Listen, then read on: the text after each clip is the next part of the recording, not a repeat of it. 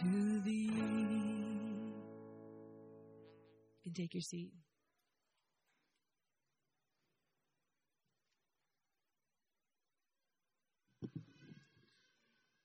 The sermon text this morning is from Ephesians 4 1 through 16, and we'll be using the ESV for this.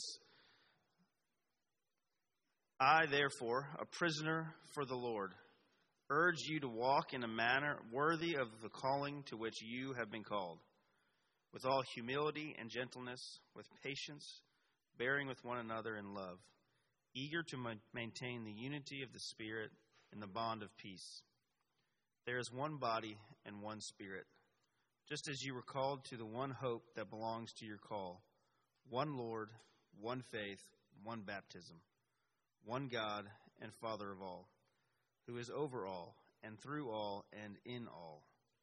But grace was given to each of you, each one of us, according to the measure of Christ's gifts. Therefore, it says, When he ascended on high, he led a host of captives, and he gave gifts to men. In saying, He ascended, what does it mean but that he had also descended into the lower regions, the earth? He who descended is the one who also ascended far above all the heavens, that he might fill all things. And he gave the apostles, the prophets, the evangelists, the shepherds, and the teachers to equip the saints for the work of ministry, for building up the body of Christ, until we all attain to the unity of the faith and of the knowledge of the Son of God, to mature manhood, to the measure of the stature of the fullness of Christ, so that we may no longer be children tossed to and fro by the waves, and carried about by every wind of doctrine, by human cunning, by craftiness and deceitful schemes. Rather, speaking the truth in love, we are to grow up in every way into Him who is the lead, into Christ, from whom the whole body, joined and held together by every joint with which it is equipped, when each part is working properly, makes the body grow so that it builds itself up in love. This is the word of the Lord. Thanks be to God. Well, good morning again, City Church. My name is Mike. I'm pastor of spiritual formation here, or at least one of them. And it's my pleasure to bring God's word today. As Scott is Scott and Kirsten are back, and they're a little greasy, if you will. If you're from the South, it's greasy, greasy if you will. Um, but they've been in Greece celebrating their anniversary, and it's good to have them back. Good to see the joy and rest on their faces. Doesn't it make you long for some rest? like to go away and to get away like that. So we're glad you're back. And but it's my pleasure to bring the word this morning as we continue our our DNA series on what is our what is the church? Who who is City Church? We want to remember who we are, right? Remember all the things that were true of us before, but also deepen those things and as, as we hopefully get back to who we are as a church, as COVID continues, sure, but as it, you know, as its effectiveness, as its power hopefully continues to go away. But this morning we're gonna we're gonna continue that by talking about unity and diversity, as, as Scott told you. But as you begin to think about the metaphor that the Bible gives, it's the body, right? If you think about your bodies, there are lots of parts to your body. And a healthy body, those parts work together. And if, you know, as Neil prayed today for the, those who are counselors or psychologists, those, you know that the brain, when it's not healthy, especially what trauma does to the brain, it disintegrates the brain. And so what ends up happening is trauma gets stuck in your brain, and then you begin to live your life as if that trauma continues. Everything is colored by it. And what we want to do is help bring integration back to the brain, where emotions and thoughts feelings, words, all of those get integrated so that we bring our whole selves to things and not just panic and panic and panic where we can't calm ourselves down. We need integration. And, and that picture is what the Bible gives us of the body that we are different parts. We're all different people here with a unity, but yet different for a purpose. And that's what our text calls us to, and that's what we want to remember. Who are we as His church? Who are we as his church as a community, as a corporate, but also the different parts of who we are. What, what are each one of us? All of your eyes, all of your stories. What are you called to bring to this body? And so we're going to dive in there this morning and talk about this unity and diversity that almost seem like an oxymoron, but is exactly what we're called to. So let's dive in. The first one we want to look at is the unity that we're called to. And, and now, as we, I know we're in Ephesians 4, and we haven't been in Ephesians. We did preach on this three years ago, the, the entire book, if you want to go back and look at that. And Ephesians 4 is a critical term.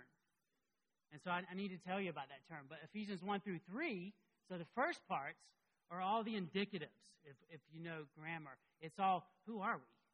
What's our identity? What has Christ done for us? What has He secured for us? And then at 4, all the imperatives start, which are the commands if, if this is what he's accomplished, then who are you now? What do we do with this? That's from 4 to 6. There is literally like one imperative before chapter 4, and it's in a prayer that, that, that Paul says. And so, all what he's accomplished, and now what do, who are we now? What is the results for us as a body? And the Old Testament, you might remember that Israel was the first church. The people of God was Israel. And their calling was to take God his law and who he is, his presence, to bring that amongst their community in the tabernacle to live faithfully and holy. And what was the call? The mission was in the call to bring the nations in, to create one people through, wow, look, look at their God. How magnificent he must be to have those kinds of things. Look at what he's creating in these people, and they're supposed to be drawn to that over and over and over to unite all things. And Israel fails at that. Instead of living their calling out to unite, their, their distinctiveness becomes something they use to separate themselves. And a lot of the anger we see in the Old Testament is God's people disobeying and the nations missing out on all that God intended for them to see his love through Israel. And so Jesus, Paul goes to pains through 1 through 3 to show us Jesus is the new Israel. He is the faithful son. Israel was the, the unfaithful son. Jesus is the faithful son who accomplished all these things and lived perfectly this life that his father had called him to, to secure all of these things so that now there's no longer Jew and Gentile. That he has secured it for one people. There is one family now, one family under God, and that is his church. His church. That is us. That is his church all over this world that he secured. And Paul goes through pains to say that's what happened. Those who were far, far off have been brought near, were no longer aliens in chapter 2. And the mission is to reconcile the world to himself and to bring the fullness of who Jesus is to the world. How? Through his church. So again, now because Jesus has been faithful, his church is called to something. He has united this body now. And now this body is called to things in light of that. And so it's important to start with this. We don't go and create unity. Jesus created that unity. It already exists. He united all things. It exists. And now the gifts of the body are going to be used in service to, to us being united by Him. Look at this uh, verses 3 through 6. It says, Now we are to be eager to maintain the unity of the Spirit and the bond of peace. Now look how many times he says one. Seven times. There is one body and one Spirit, just as you were called to the one hope that belongs to your call. One Lord, one faith, one baptism, one God and Father of all, who is over all and through all and in. We are to see He, we have oneness in Jesus. What he has done has accomplished that. He has destroyed the dividing wall between races, between genders, between people, between cultures, all of those things. He has destroyed that by, by saying, You all need to eat this bread. We all need to drink this wine. No one, no one is exempt from it. Without him, everyone is doomed. We all need him. And so there's one, there's one, there's one, and he has secured all that. That's our unity in Him. So, It's uncommon today, especially lately, to look at what unifies us. Often, don't we look at what is not in unity? Isn't it, don't you begin to go, what about this? what about that? There's all this disunity that exists, right? And it's true, there is a lot. And I believe a lot of it is because we forget this. We forget and we don't practice this that we have been unified, that the unity exists not by skin color, not by power, not by how much money you have, not by any of that, but by Jesus and what he has secured. That's what unifies us. And that, in all of those ones, we go back to verse 3, he says, it's of the Spirit. And then one Lord and one Father. What do you hear there? Father, Holy Spirit, Lord. It's the Trinity. Right there in the passage. It's hard. It's, you got to slow down to see it. But the Trinity, the unified God, the Father, Son, Holy Spirit, that's three persons in one, is, is the life that we are called to. That's what we are to, that's what's been secured to live in us and through the church, the Father, Son, Holy Spirit Trinity is the life of God called to invigorate, to empower, to embody, to be embodied by His church. Now, verses 1 and 2 say this It says, I, therefore, a prisoner for the Lord, urge you to walk in a manner worthy of the calling to which you have been called, with all humility and gentleness, with patience, bearing with one another in love. Now, you might not know this. When he says, I, Paul, a prisoner, he's literally in prison. He's not saying, you know, I'm a prisoner to Jesus, and, and necessarily in that sense, he's, which he is. We all are, right? Like we have been, we're held captive by him, right? But what he's literally saying is, I am in prison. He wrote to the churches in the area of Ephesus from prison. And it's unjust that he's in prison. Look at how a lot of the injustice is handled in our world today, right? It's handled in poor ways. We bring injustice because injustice happened to us as if that's okay. And he says, No, no, I'm in prison, and I and I'm writing you for you to you to to to um, remember your calling and to live a worthy life in step with it. So walk with it, but with what? What what what is that characterized by? Listen, humility, gentleness, patience. What are those? Those are fruits of the Spirit. And we're going to talk about gifts in a few minutes. Gifts and fruits are different. It's actually fruit of the Spirit, if you more technically. I learned that from Tim Keller, that you, you can't just have one of them. You have one or you have none. I mean, you have all or you have none, is, is kind of the point. That if the Spirit's in you, His fruit comes out of you love, joy, peace, patience, kindness, goodness, faithfulness, gentleness, and self control, in which there is no law. That's Galatians 5. He's saying here that to walk in a manner worthy, to, if we're going to pursue the unity created for us, we need the fruit of the Spirit amongst us. That's, that's the power in the midst of being this unified people, is to live out these, this fruit.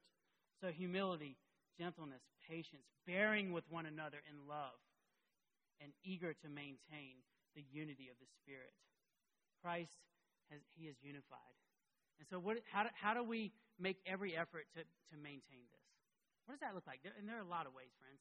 But one is, is especially right now don't take non essential things and make them essential. We can't take the things that are, are so important, the, the justice that needs to be pursued and needs to be fought for. They, they can't be central things, though. That can't be the power that unites us. No, because in those things, there's not something for reconciliation. There's not a power for repentance. There's not a power for grace and kindness. No, what's, remember, one through three, what has he done? He went to the cross for us. He died in our place. Therefore, I'm forgiven and they can be forgiven. We all need this. So, therefore, repentance, forgiveness, faith, love can exist now because He has destroyed the wall. So, to take something else and make that central, you miss out on all those components. You see that? To, to make the non essential central, you don't have power to bring the relational hope we all desire. We must keep the essential essential. It must stay in the middle. The unity that He has secured for us in through the cross must be central. And so now I know it's an oxymoron. Um, oh, well, I, I do want to say this. When we, when we don't do that, when, when we make something else central, Paul says later in the passage, that's called immaturity. It's important to hear that. He says, those who are mature pursue this unity. Right? And so if we're pursuing something else as the unity, it's not maturity. That's the person tossed around to and fro.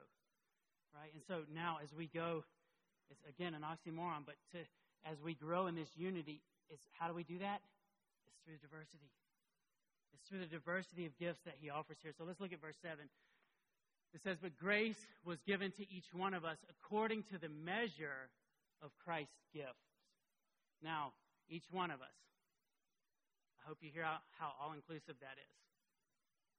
No one is exempt. Grace is given to each one of us. And how much do you get? How much of this gift do you get? Whatever Christ gives you. That's how much you get. What He decided to give you in these spiritual gifts is what you have. It's what He's given. And so it, it's on Him. And now you have the, I'm not going to read them again, but the confusing part of this middle of this passage is often confusing. It was to us as a staff team as we began to read this on Monday and, and exegete it as a community. But verses 8 through 10, it's the one who descended is the one who also ascended. And you're like, whoa, whoa, whoa who hit me? You know, and, and so this is Psalm 68, is what Paul's quoting here. And he's taken, and he actually changes it a little bit. But what, here, here's what 68 is about it's about a king who takes his army out to battle, and they win. They're victorious, and they get the loot. They get all the booty. All of it comes to, the, to this army, and then they come back, and you know what the king does? He takes all that's been secured, and he gives it to his people for the flourishing of his kingdom the one who descended, Jesus, is the one who got who was victorious through the incarnation. He's the one that went up on a cross. He descended and died in our place and got victory and now has ascended. And now what is he doing? He's taking the gifts that he secured and he gives it to his people. He gives it to his church. That's us. So we it's here.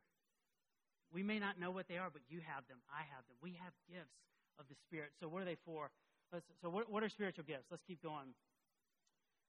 Uh, I, I, do want to read it. The one who has unified us has now distributed a diversity of gifts to his people. Just said plainly. So, verse 11 says this it says, And he gave us. Oh, yeah, oh, yeah. Let me read this quote here. I'm sorry. I'm glad this is up there. I'd have missed it. Uh, spiritual gifts this is from Tim Keller. It says, Spiritual gifts are differing abilities given by the Holy Spirit to each believer to meet needs in such a way that it creates a community of people who are growing into the fullness of the character of Jesus Christ. Let's read it again. Spiritual gifts are differing abilities given by the Holy Spirit to each believer to meet needs in such a way that it creates a community of people who are growing into the fullness of the character of Jesus Christ. So that is what spiritual gifts are. Look at verse 11. I may not put it up there. It says, He gave us apostles, prophets, evangelists, shepherds, and teachers to equip the saints for the work of ministry, for building up the body of Christ. So, why, what are the spiritual gifts? We saw that's, that's what they are. They are given by the Holy Spirit to build up this church, to build us up. But there are five lists in the Bible. And it would be very difficult for me to go through all of them because that's actually not the point. There are five lists five lists, and you know what's similar about all five? They're all different. And so I can't really give you a spiritual gifts like just a, all right, this is all what they look like. You know why they're different? It's because they accompany the church they go with. Each church has specific needs.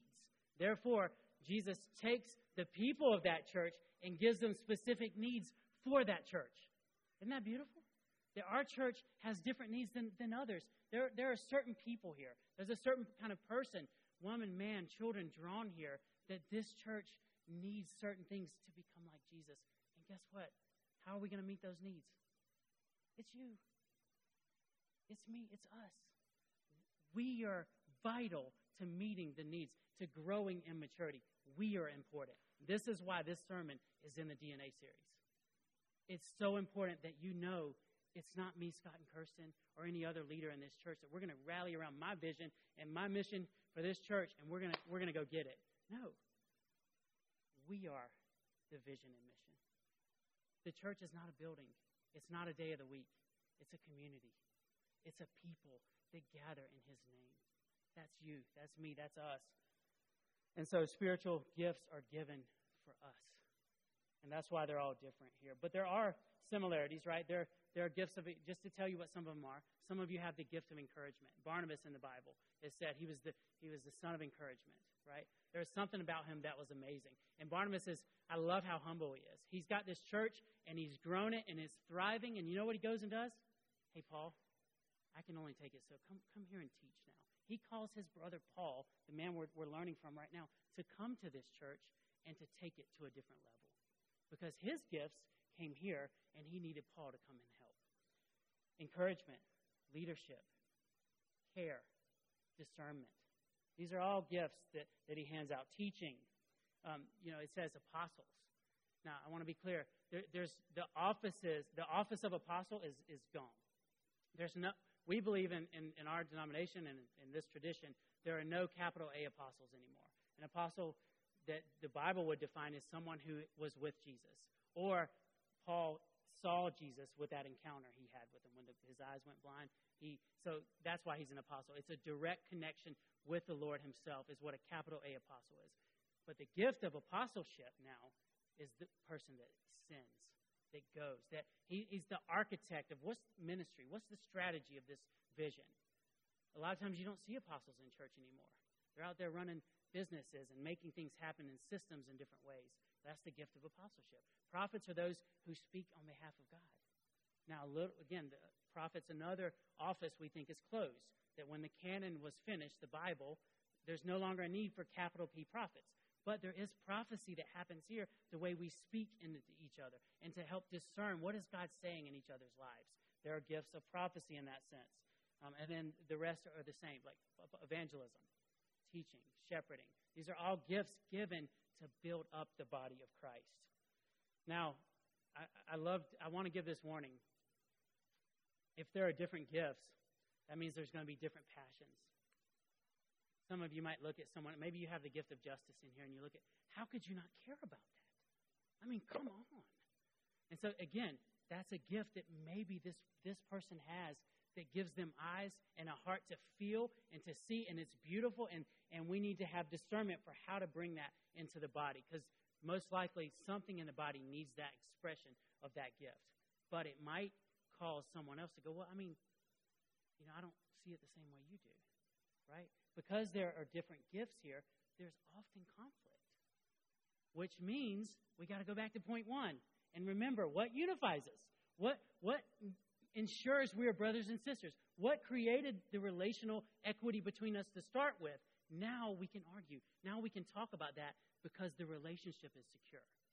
It's important when talking about spiritual gifts to know that because if we take them seriously, we will have conflict. There will be struggles between us oftentimes. So, what is the goal of spiritual gifts? It was in the second part of verse 11. It's to build up the body of Christ, to make us into the body. What, what does this mean? it, it's not this. So I could have a stack of bricks or a pile of bricks, and I put them over here and stack them in a certain way.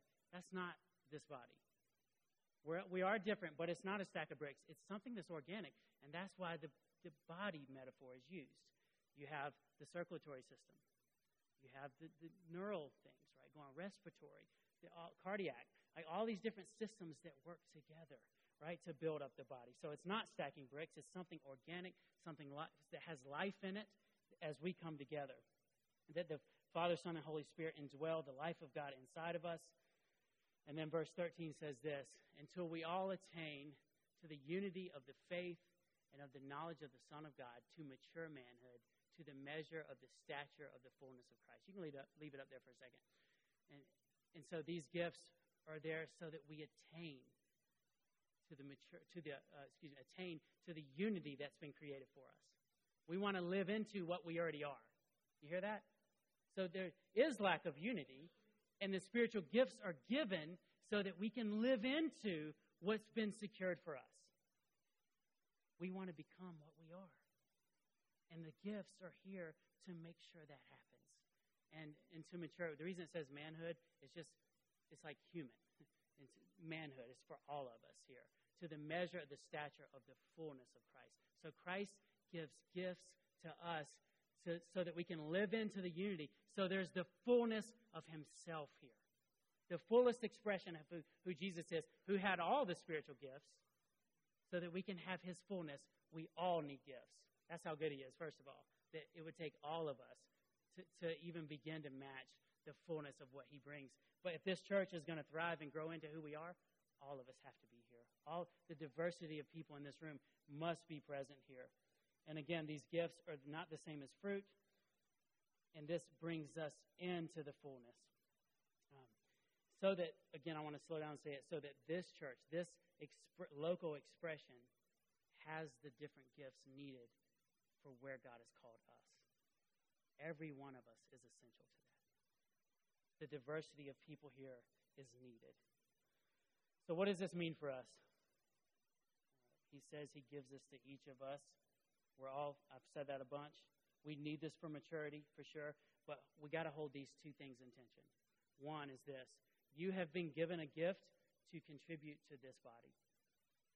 Slow down, think about it. What is your gift? What is your gifts, maybe, that you are to bring here, to build us up, to make disciples here, to, so that we become more mature? What are those gifts? It, is it serving coffee? Is it playing in the band? Is it teaching kids? Yes. Those are all part of it. But they're, they're, it's not just that. What does it mean for us to mature as disciples? Yes, it's doing everything that has to happen on a Sunday morning. But this goes from not just Sunday morning happening, but into our homes, with our children, upstairs with our children as we train them. This is every part of our life. The gifts are brought in because, again, this is not a Sunday endeavor. This is bigger than just today. And so we need to bring our gifts, but also you need, I need everyone else's gifts if I'm going to mature. So I got to bring my gifts in order for us to mature, but I need you to bring your gifts if I'm going to mature. You see the tension?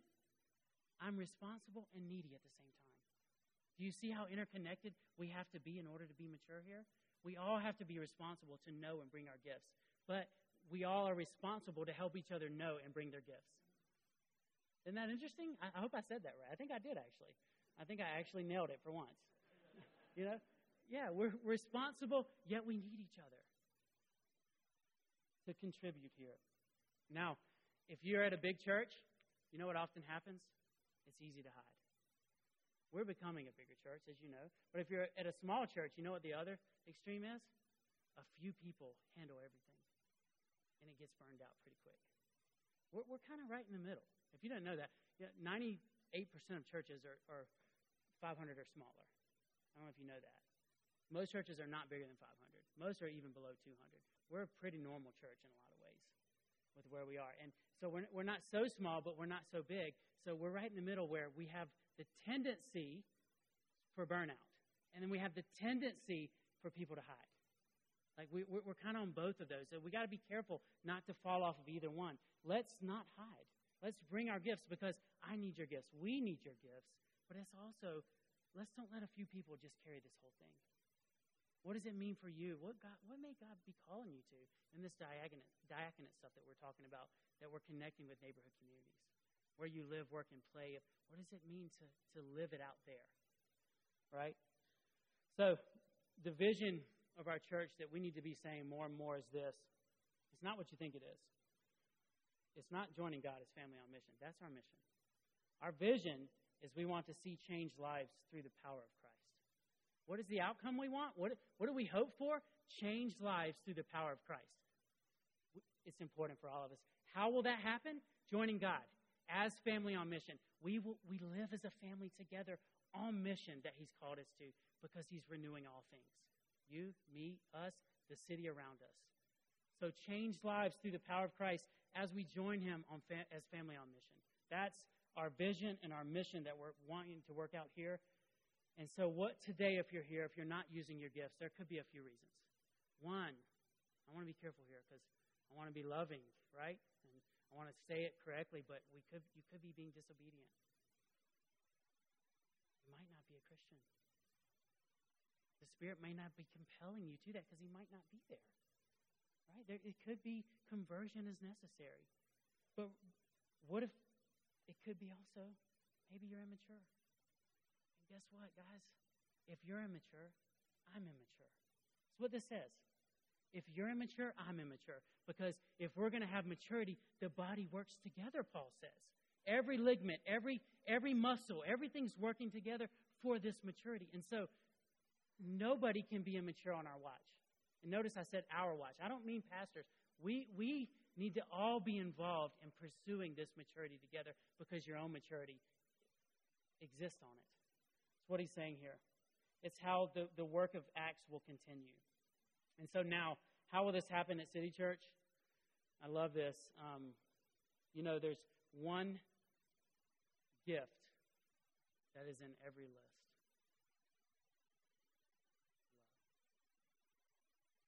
Remember? 1 Corinthians 12. You have this and this and this and all these things. And then 13, he says, but if there's one greater, there's one, there's the greatest one. It's the one above all else. And if you don't have this one, you're a clanging gong. Because guess what? You can be gifted and not have the, the, the fruit of the Spirit. You can do a lot of gifts without any character of Jesus inside of you. Matter of fact, there, I, I, I heard a podcast this week where a preacher said, I even got amazing at my gift, and I didn't have the Spirit in me. It's possible to be in my seat and do that.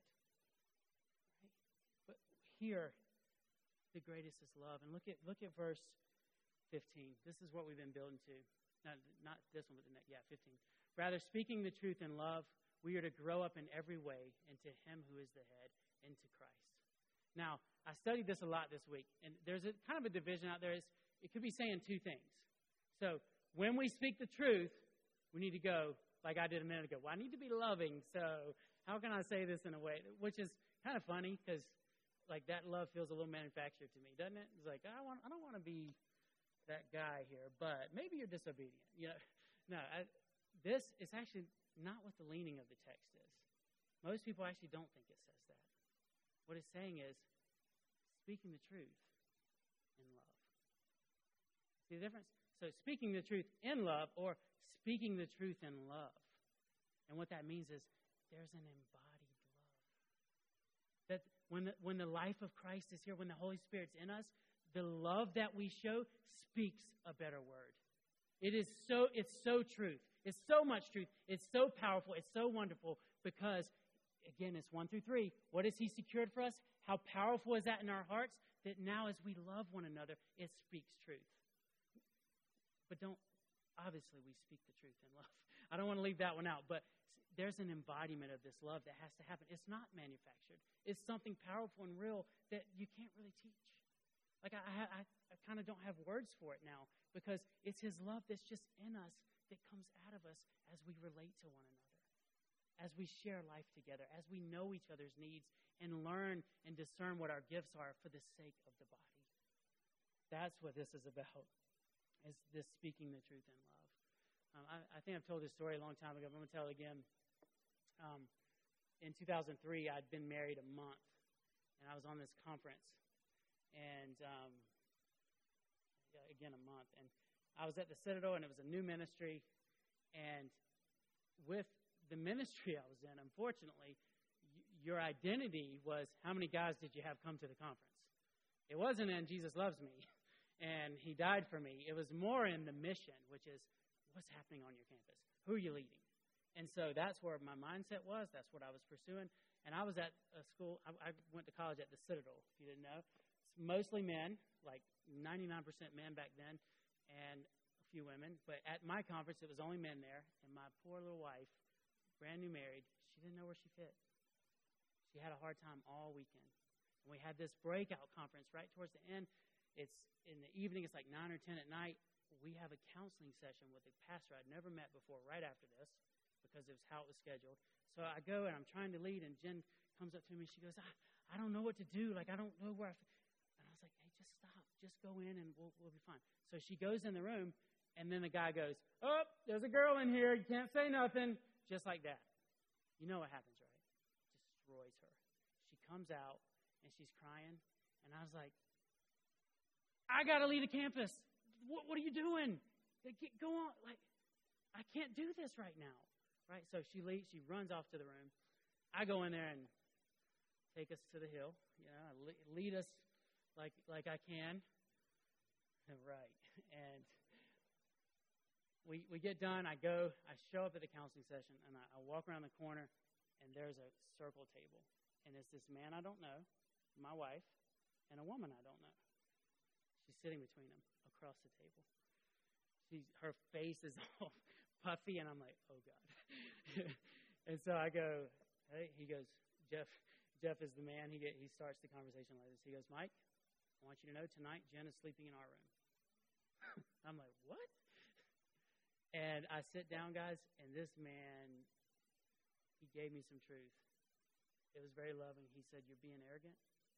You've hurt your wife. You completely missed the point. And called me to the table, on the table right there. Guys, I got up. I was mad. I bulked. I, like, you know, he's a little guy, too. You saw he did my, um, when I became an elder, he did that here. He's a little guy. He's about this tall. And I tried to man up. He just stayed right. Kind of, kind of like that Good Will Hunting scene, It's Not Your Fault. He just stayed there with me over and over and over. And guys, I broke. I broke. I saw that I wasn't loving her. I saw how much I was hurting her. And it's because this man stood up to me. He, he, he saw the arrogance and the way that I was missing the gospel. And he said, No, this is not who you are. And then today, he's one of my best friends. He's still a mentor in my life. And I would not have the marriage we have if it weren't for this man speaking the truth in love not only in what he said, but how he embodies it with his wife. How can we be that for each other, friends? It's essential if we're going to be mature, if we're going to live out the DNA of this church. We got, we got to remember what's essential. Jesus, he came, he gave his life. He is the truth of love that died in our place, rose from the dead, and now that has implications. Our lives are called to be lived, to have a weight to them. It's that, that whole thing is a life worthy it's like scales. So if Jesus' life and what he's done weighs this much, we should have a weight to us like what he has done. And so he gives gifts in his victory to this body for these people at this time. What are your gifts? What has he called you to? What is he calling us to? Let's pray. Heavenly Father, Jesus, Father, Son, Holy Spirit, uh, we need your, your life in this body. And Lord, we confess we are immature. I'm immature, Lord. I, there are days I don't know how to give the gifts. I don't know what they are on some days. I'm even surprised when people tell me because I haven't I haven't pursued them at times like you're calling us to here. But Lord, our, our unity is important because you secured it for us. And we want more of it, Jesus. And so would you convict our hearts now? Would you take us to confession and then feed us at your table? Because, Jesus, we need your love. We need encouragement to go and to be this for each other and, and for ourselves and, and for the sake of, of your love going out to this world. And so, Jesus, meet us in it as we go. We pray in your name. Amen. Well, you just heard Mike in his sermon just talk about, hey, it could be from a, a lack of, you know, it could be ignorance. It could be like, I, I've never learned my gifts before. Or it could be willful disobedience, even as Mike said that. There is a challenge in there that we all need to hear, myself included. And what we're going to do now is we're going to go to confession. In confession, the one that actually Mike wrote this confession, is for this very reason, for us to kind of enter into the sermon now privately.